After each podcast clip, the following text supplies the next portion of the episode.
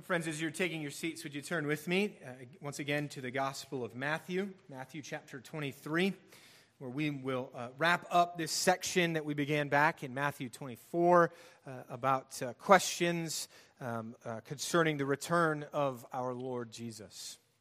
A few weeks ago, Pastor Sean mentioned to me that uh, the vacation plans had changed for his family and that I would be preaching a different text than originally scheduled. And I, you know, sort of initially said, Yeah, no big deal. And he said, Well, before you say that, this one's the sheep and the goats. I'm sorry to do this to you. And I said, I forgive you, sir. So let's turn our attention now to Matthew chapter 25, what uh, many often think to be a hard passage, but one I think that we will find great comfort in today.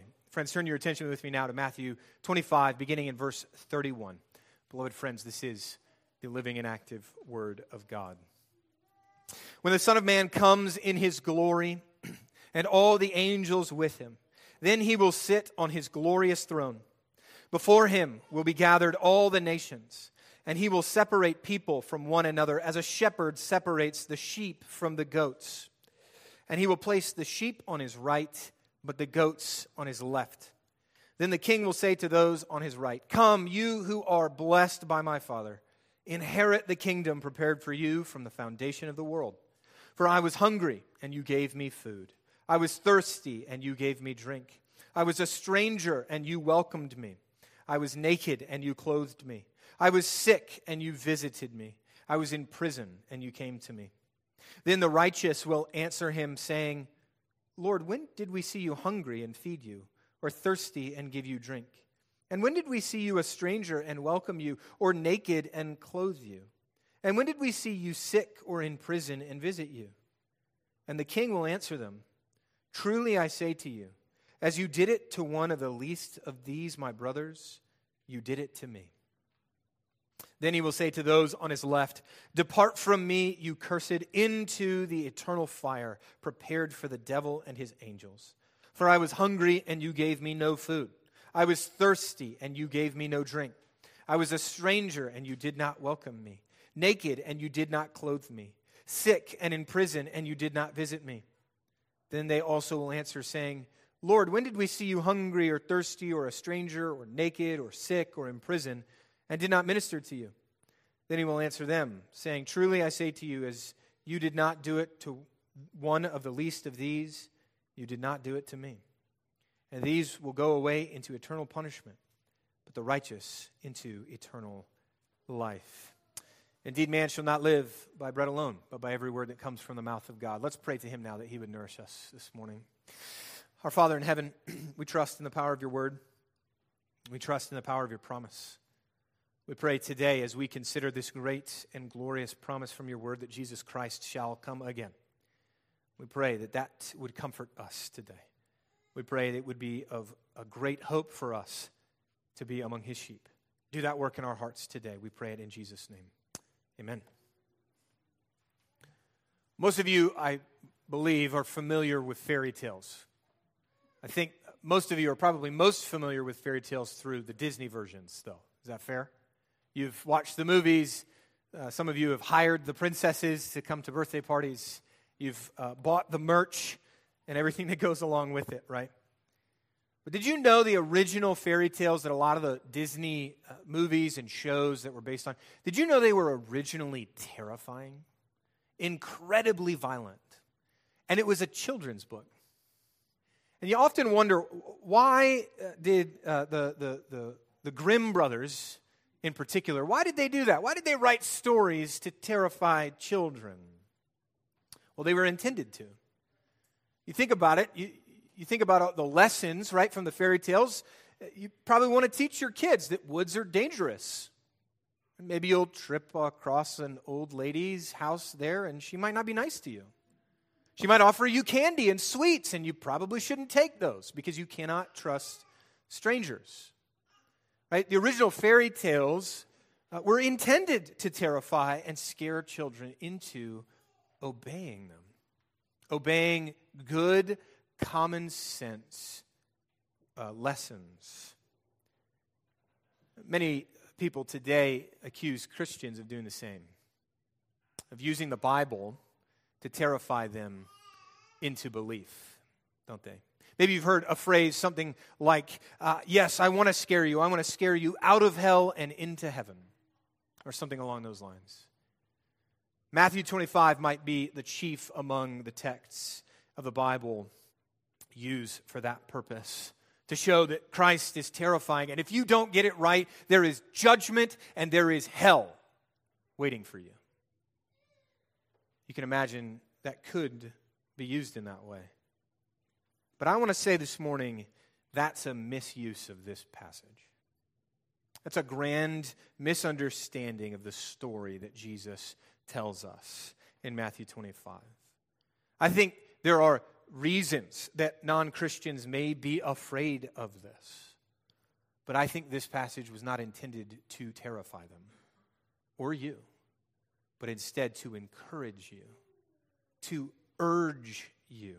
That's what I see in Matthew 25, and I want you to see this morning as well. That Matthew 25, in Matthew 25, Christ urges his disciples to faithfulness and watchfulness with a final picture of his glorious return. Matthew 25 is not here to terrify us, but to encourage us and to urge us. And we see that, I think, through two urges in particular.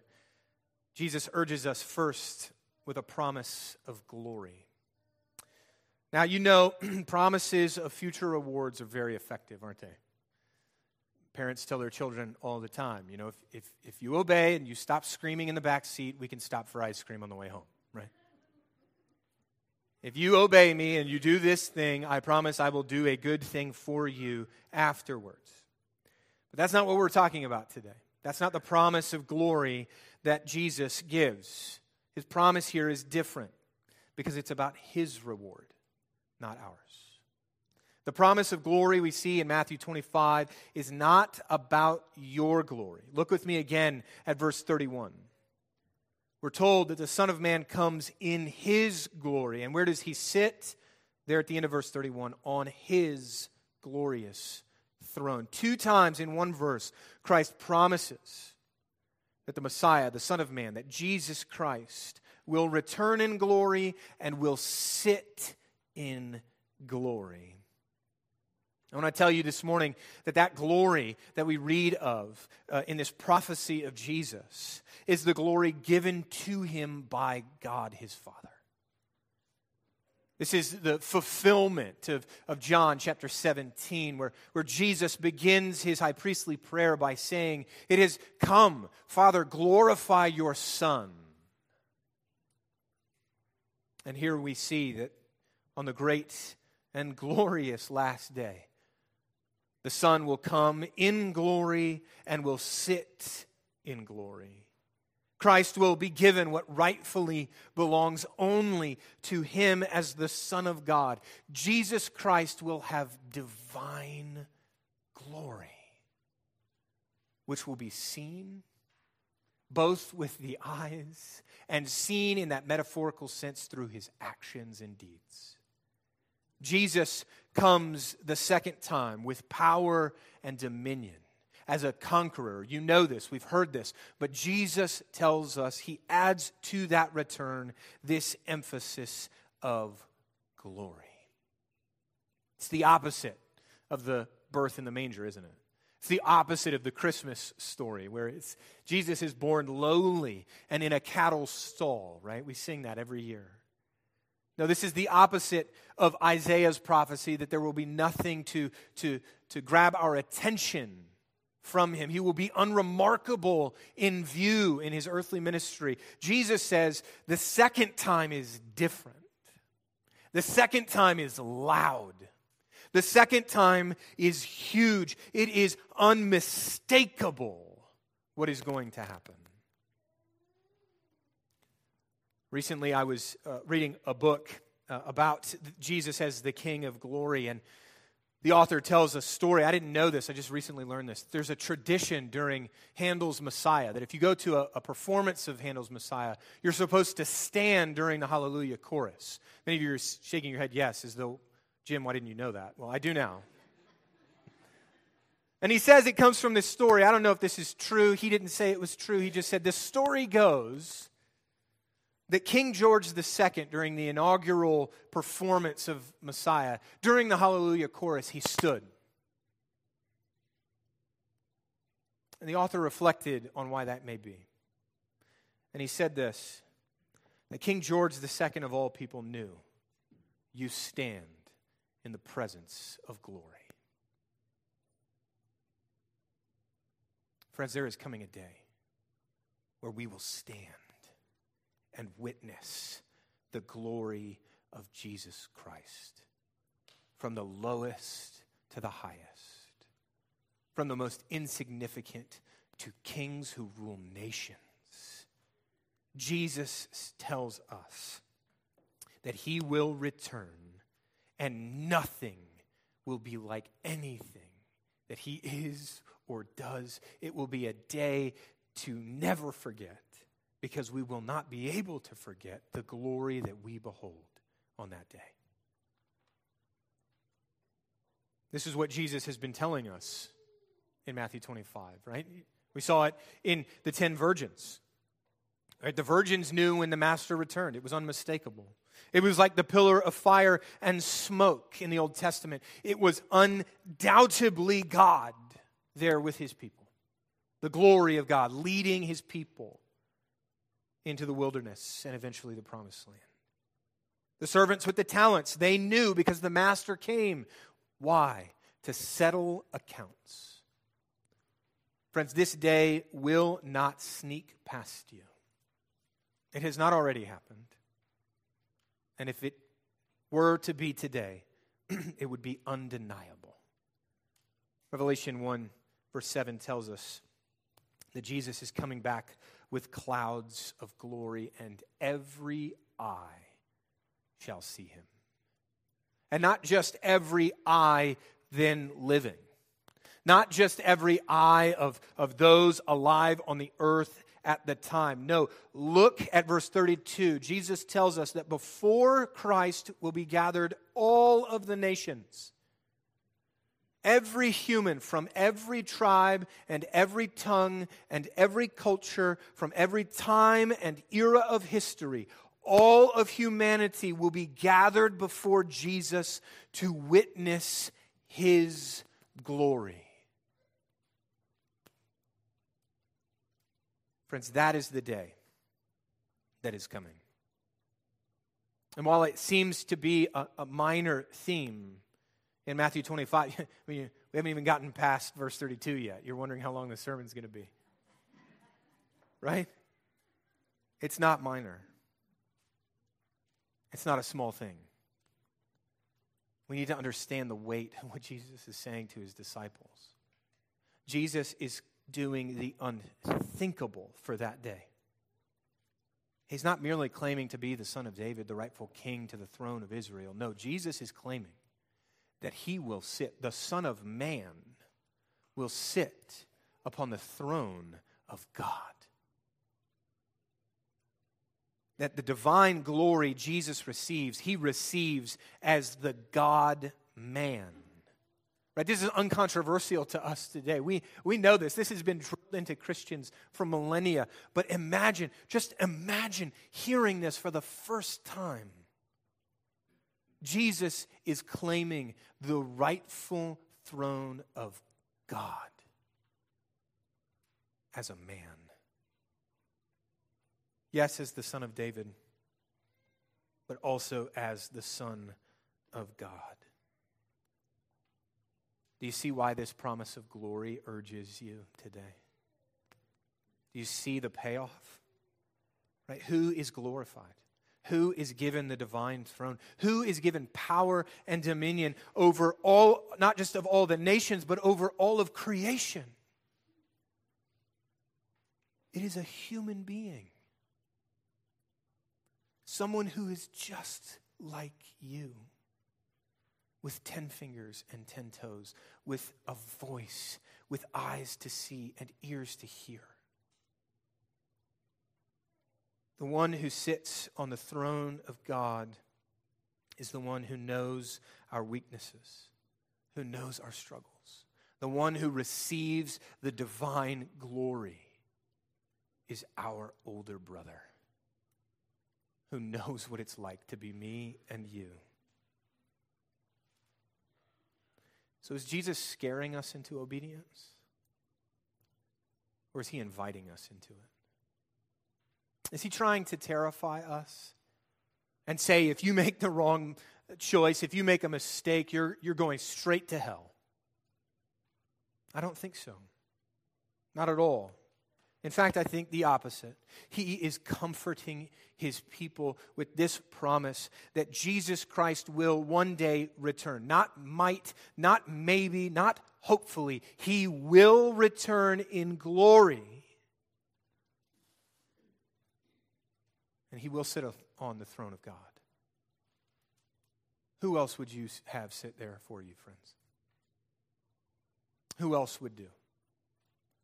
Who else do you want to receive divine glory and power and dominion? Do you think it's you? Do you think you really want that? You want that level of control? Do you really want that level of responsibility to get everything right? Or is it so much better that God became man that he might empathize and th- sympathize with you and me, and then he gets to sit on the throne, both as God and our older brother. Friends, Jesus is coming again, and he urges you with this promise He will be glorified. And so your hope is not in vain. Your desire, your desire for justice is not in vain. And though, as the author of Hebrews says, we don't currently see everything in subjection to Jesus, though this day has not yet come, because we will see it, we can be assured that it is happening nevertheless today. Right now, Jesus Christ is on his throne. Though we have not beheld him yet in his glory, he nevertheless has been given all authority and power. And with that, he says, I am coming soon. Amen, Jesus. Come. The Master will return. And it's only once we have established that fact, the fact that Christ promises he will return with glory, can we understand his second urge to us.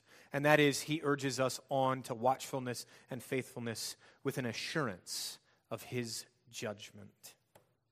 Okay, now we can get to the rest of the passage. Now, in the context of, of understanding the glory of Jesus, we can understand what comes through this judgment. And I want to suggest to you this morning that this judgment can be broken up at least into three parts, three easy parts. First, the separation. Second, the gift. And third, the punishment. All right, so let's look at that separation first. Christ comes in glory and he sits on his throne and everyone's gathered in front of him second half of verse 32 and he will separate people from another as a shepherd separates the sheep from the goats you see jesus borrows a, a metaphor a metaphor from local shepherds of his day where they would have mixed flocks of both sheep and goats and that at some point usually at night they would need to separate the sheep from the goats they would need to be separated uh, for a number of reasons. But, but one of the main reasons I understand is that because goats are unusually aggressive, they're, they're very aggressive, they're territorial. They fight with each other over food. Their sort of first instinct is to fight. Right? And my, my brother in law, he, he worked with goats for a while, and I called him up and I said, Hey, man, I've, I've never seen a goat in real life. I feel like um, I know sheep. I've been around sheep in Scotland, but like goats, they're, they're, you know, he's like, you're not the only one. They confuse, right? He said the number one thing we learned is that goats are only ever where you last left them because they don't want to be somewhere else. They will find a way to chew through the fence, to jump over, to, to, to break out, and to cause havoc. Right? Ultimately, they're separated because goats are aggressive and territorial. And we teach this truth to our children, right? Uh, there, there's a children's book up in my house called Llama Llama and the Bully Goat, okay? So constantly I'm teaching my, my sweet two year old don't trust goats, okay? They're bullies. Right? Where I was even told by, by one shepherd, right, that goats are driven more by their stomachs, by food. That's why they're so aggressive. They're fighting over uh, places to graze. Whereas sheep are much more inclined to be driven by safety. So a sheep's first instinct instead is to run away. You can see then why maybe the shepherd would want to separate them. Jesus uses that metaphor for Judgment Day because it fits so well. The Good Shepherd comes back and separates out his flock from the world. To put it in the terms of a different parable, the great harvester comes back and separates the wheat from the weeds. Jesus one day will come and separate out all of humanity into two groups. We live in a mixed flock now, but on that day, Christ will separate not by language, not by culture, not by priority, not by national status, not by even works, but by who is a sheep and who is a goat. Christ separates out his flock from the rest of the world with one signifying marker those who have received his grace, those who believe in Christ. It's their view of Jesus that causes the separation. And so I think we can rightfully say today that you have more in common with a believer in China whom you've never met, whose language you do not speak, whose food you do not understand, and they don't understand ours either, okay? Than you do with your unbelieving neighbor. Because on this day, you will be with them. Not other Americans, not other people who speak our language, not other people who look like us, but people who believe like us. This is the separation that Jesus promises, that he says will come. And from that moment on, friends, there is eternal safety for sheep. There are no more bully goats, no more aggressive goats to persecute us, to make us suffer, to cause us harm, to hate us. This is the safety that is decreed by Jesus in verse 34, which shows us the promise or the gift for the sheep, right? Look at verse 34 with me again. Jesus will say to those on his right, Come, you who are blessed by my Father, inherit the kingdom prepared for you from the foundation of the world. There's three things, three words that sort of jump out at me there, right? The first is inherit. We didn't earn it. Sheep weren't so good and so awesome and so undeniably righteous that the kingdom is theirs by right. No, Jesus has earned the kingdom. And Jesus has called us into his inheritance that he shares with us.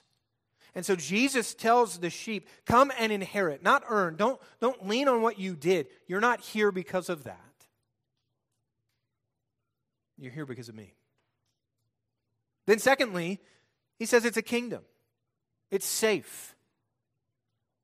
Right? Within the borders, there is safety on the king's highway. That his law and his justice will reign. And Jesus is perfect and glorious. And so that safety will be perfect and glorious and finally eternal. That's that word prepared. This is thoughtful, it's an intentional thing. And when, since when has it been prepared? The foundations of the world. From eternity past, God has been preparing a place for you in Christ. And so that tells us that it will never end and it will never go away. You see, the sheep receive this reward that Christ achieved for them. And understanding that helps us understand what's next, doesn't it? One commentator uh, helpfully points out that Jesus is not saying that these are people whose good lives have earned them salvation as their right.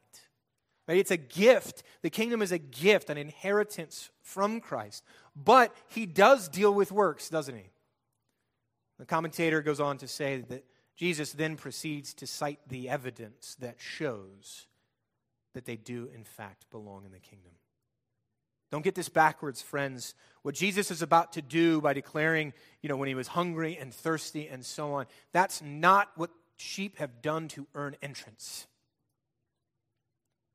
It is evidence that those sheep are already there and already know their king and already act like them. So let's get into that. Christ proclaims that he was hungry, he was thirsty, he was a stranger, he was naked and sick and in prison, and the sheep did something. Now the sheep respond, right? Sorry, what? What are you talking about? I didn't see you any of these different things. I didn't see any of that. And Jesus says, That which you did for the least of these, my brothers, you did it for me. These verses uh, are incredibly important, but often misused. Most often, they're misused as indictments upon Christians. Most often, it's the bully goats who pull these words out and make you feel guilty because you haven't been doing them. But let me encourage you, friends. Who says these words? It's the King. It's Jesus. It's his job to judge. It's his job to examine you. It's his job to examine the evidence, not the goats. And he says that he will find his sheep to have been faithful. And so, while these verses have a big impact in our society on the examination of Christian behavior, and yes, we ought to take these words seriously and we ought to live these words out, we need to understand that they're coming from Jesus as the judge, and only Jesus gets to do that. And here's what he judges his sheep on the basis of the most basic, fundamental things in the world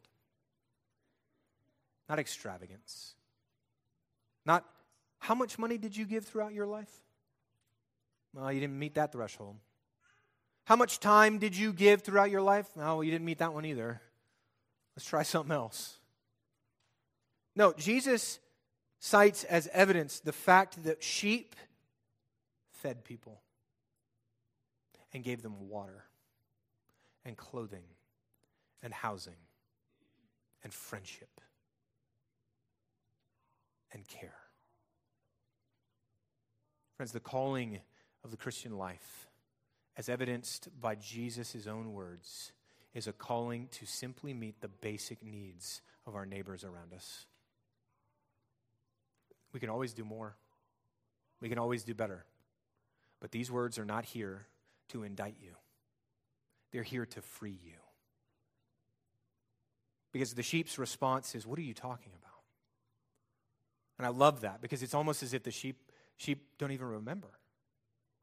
It was such a small thing. Of, of course, I'll, I'll, I'll, I'll give you water. That's no big deal. And immediately the sheep forget about it.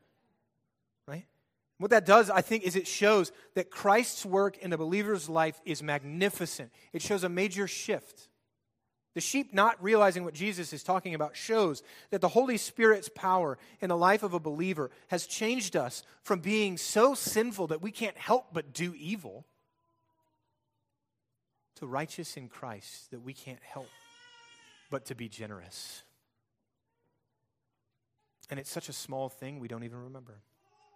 But it's such an important and big thing for the recipient. Friends, this is the evidence of our faith that we live lives like Jesus lived his by loving those around him and by providing for them when they cannot provide for themselves. That's the gospel, isn't it? Christ came because we could not save ourselves. He provided salvation for us because we could not get it ourselves. And so Jesus calls us to love our neighbors as ourselves. So we must be diligent. We must be diligent to nurture the faith that has been given to us in Christ. We must both believe and live out that belief. And I think in that way, doesn't that help us understand James when he says that faith without works is dead. Real faith has accompanying fruit, and that fruit is not cited as reason for entry, but as evidence that we're already there. Finally, Jesus repeats the entire thing, doesn't he? But he does so as a punishment to the goats. You see, Jesus identifies as the least and as the lowly, but now he comes and he doesn't identify with the goats because the goats are the ones who have been mistreating the low and the least of these. And so it's all sort of reversed and negative. Right? And I could go through and I could show you a, a bunch of those negatives, but I just want to give you one. Verse 41. Then he will say to those on his left, Depart from me, you cursed, into the eternal fire, prepared. Not from the foundations of the world, but prepared for the devil and his angels.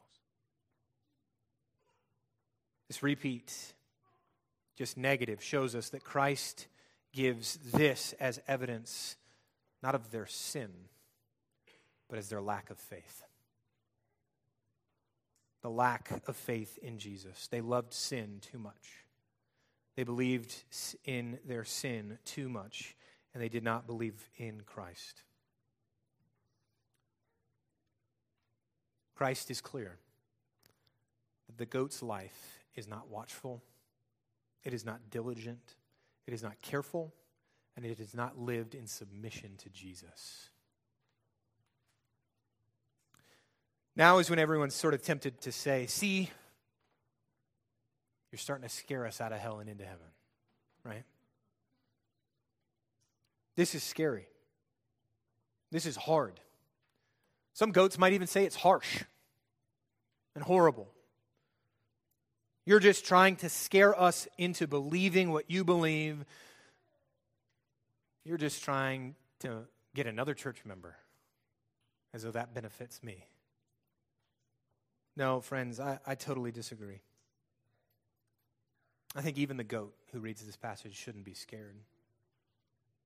I don't think this is terrifying at all. Right? He does, Christ here describes future judgment, but he describes a future judgment that everybody wants.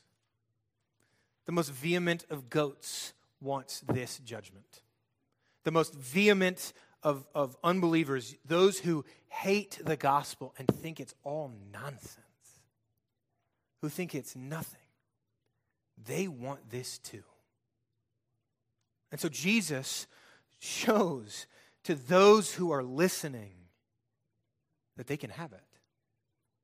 That the judgment that they want against everyone who has hurt them, everyone who has abused them, everyone who has made them suffer, all of their insecurities who have come to them because of their experiences, everyone who has ever done them wrong,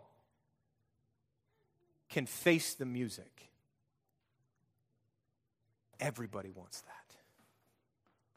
And Jesus promises that that day can and will come. Nobody wants Hitler to get off the hook, do they? Everybody wants Stalin to suffer for what he did.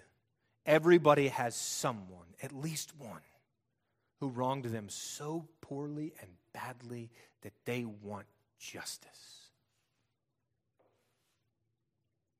It's not scary to give everybody what they want. Judgment is not scary in that way.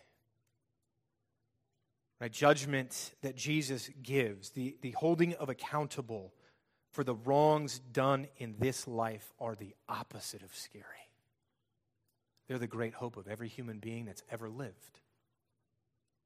And here Jesus promises that it will happen, that he will do it. Calvin says that in order to persuade believers to a holiness of life, Christ assures them that the good and the bad will not share alike. This isn't scaring anyone into heaven, right? It's promising or, or, persuading you that you don't have to be like the people you hate like the people who have done you wrong. If today you don't believe in Jesus and you think that I'm full of it and I'm just trying to scare you, please listen to this. You do not have to be like those who abused you. You do not have to be like those who made you suffer, who, who you want to face justice. You don't need to become the person you hate. This is the urge, the persuasion of Jesus that judgment is coming. Not to scare you, but to assure you that He offers you something better and something greater. The scary part here isn't Jesus judging the goats. The scary part is that in becoming bitter and hating those who have caused you to suffer, you become just like them. That you become a goat yourself. Friends, this passage is not scary, it is liberating, it is freeing. It is freeing to those who hold that Christ is awful because of what's been done to you in this life. Jesus promises and assures us that justice will be done for every little thing. And in that promise, he says, You don't have to be like them. Instead, you can be like Christ. You can be righteous. You can be loving. You can turn the other cheek. You can love your enemy and pray for those who persecute you. You can offer water and food to people you don't like. You can be free from their grasp because of King Jesus. Friends, this passage is not to terrify us. This passage urges us, it persuades us to holiness and faithfulness on the basis of this fundamental reality and truth that Jesus Christ is coming again.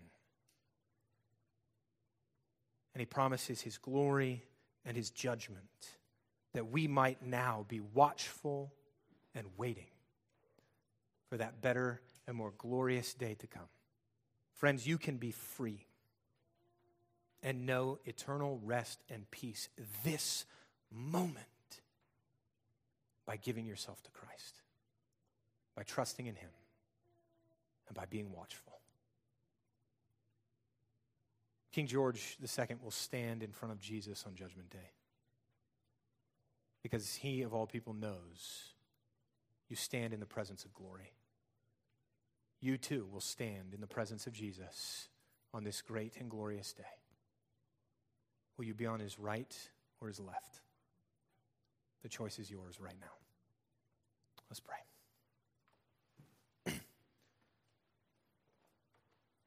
Father, free us.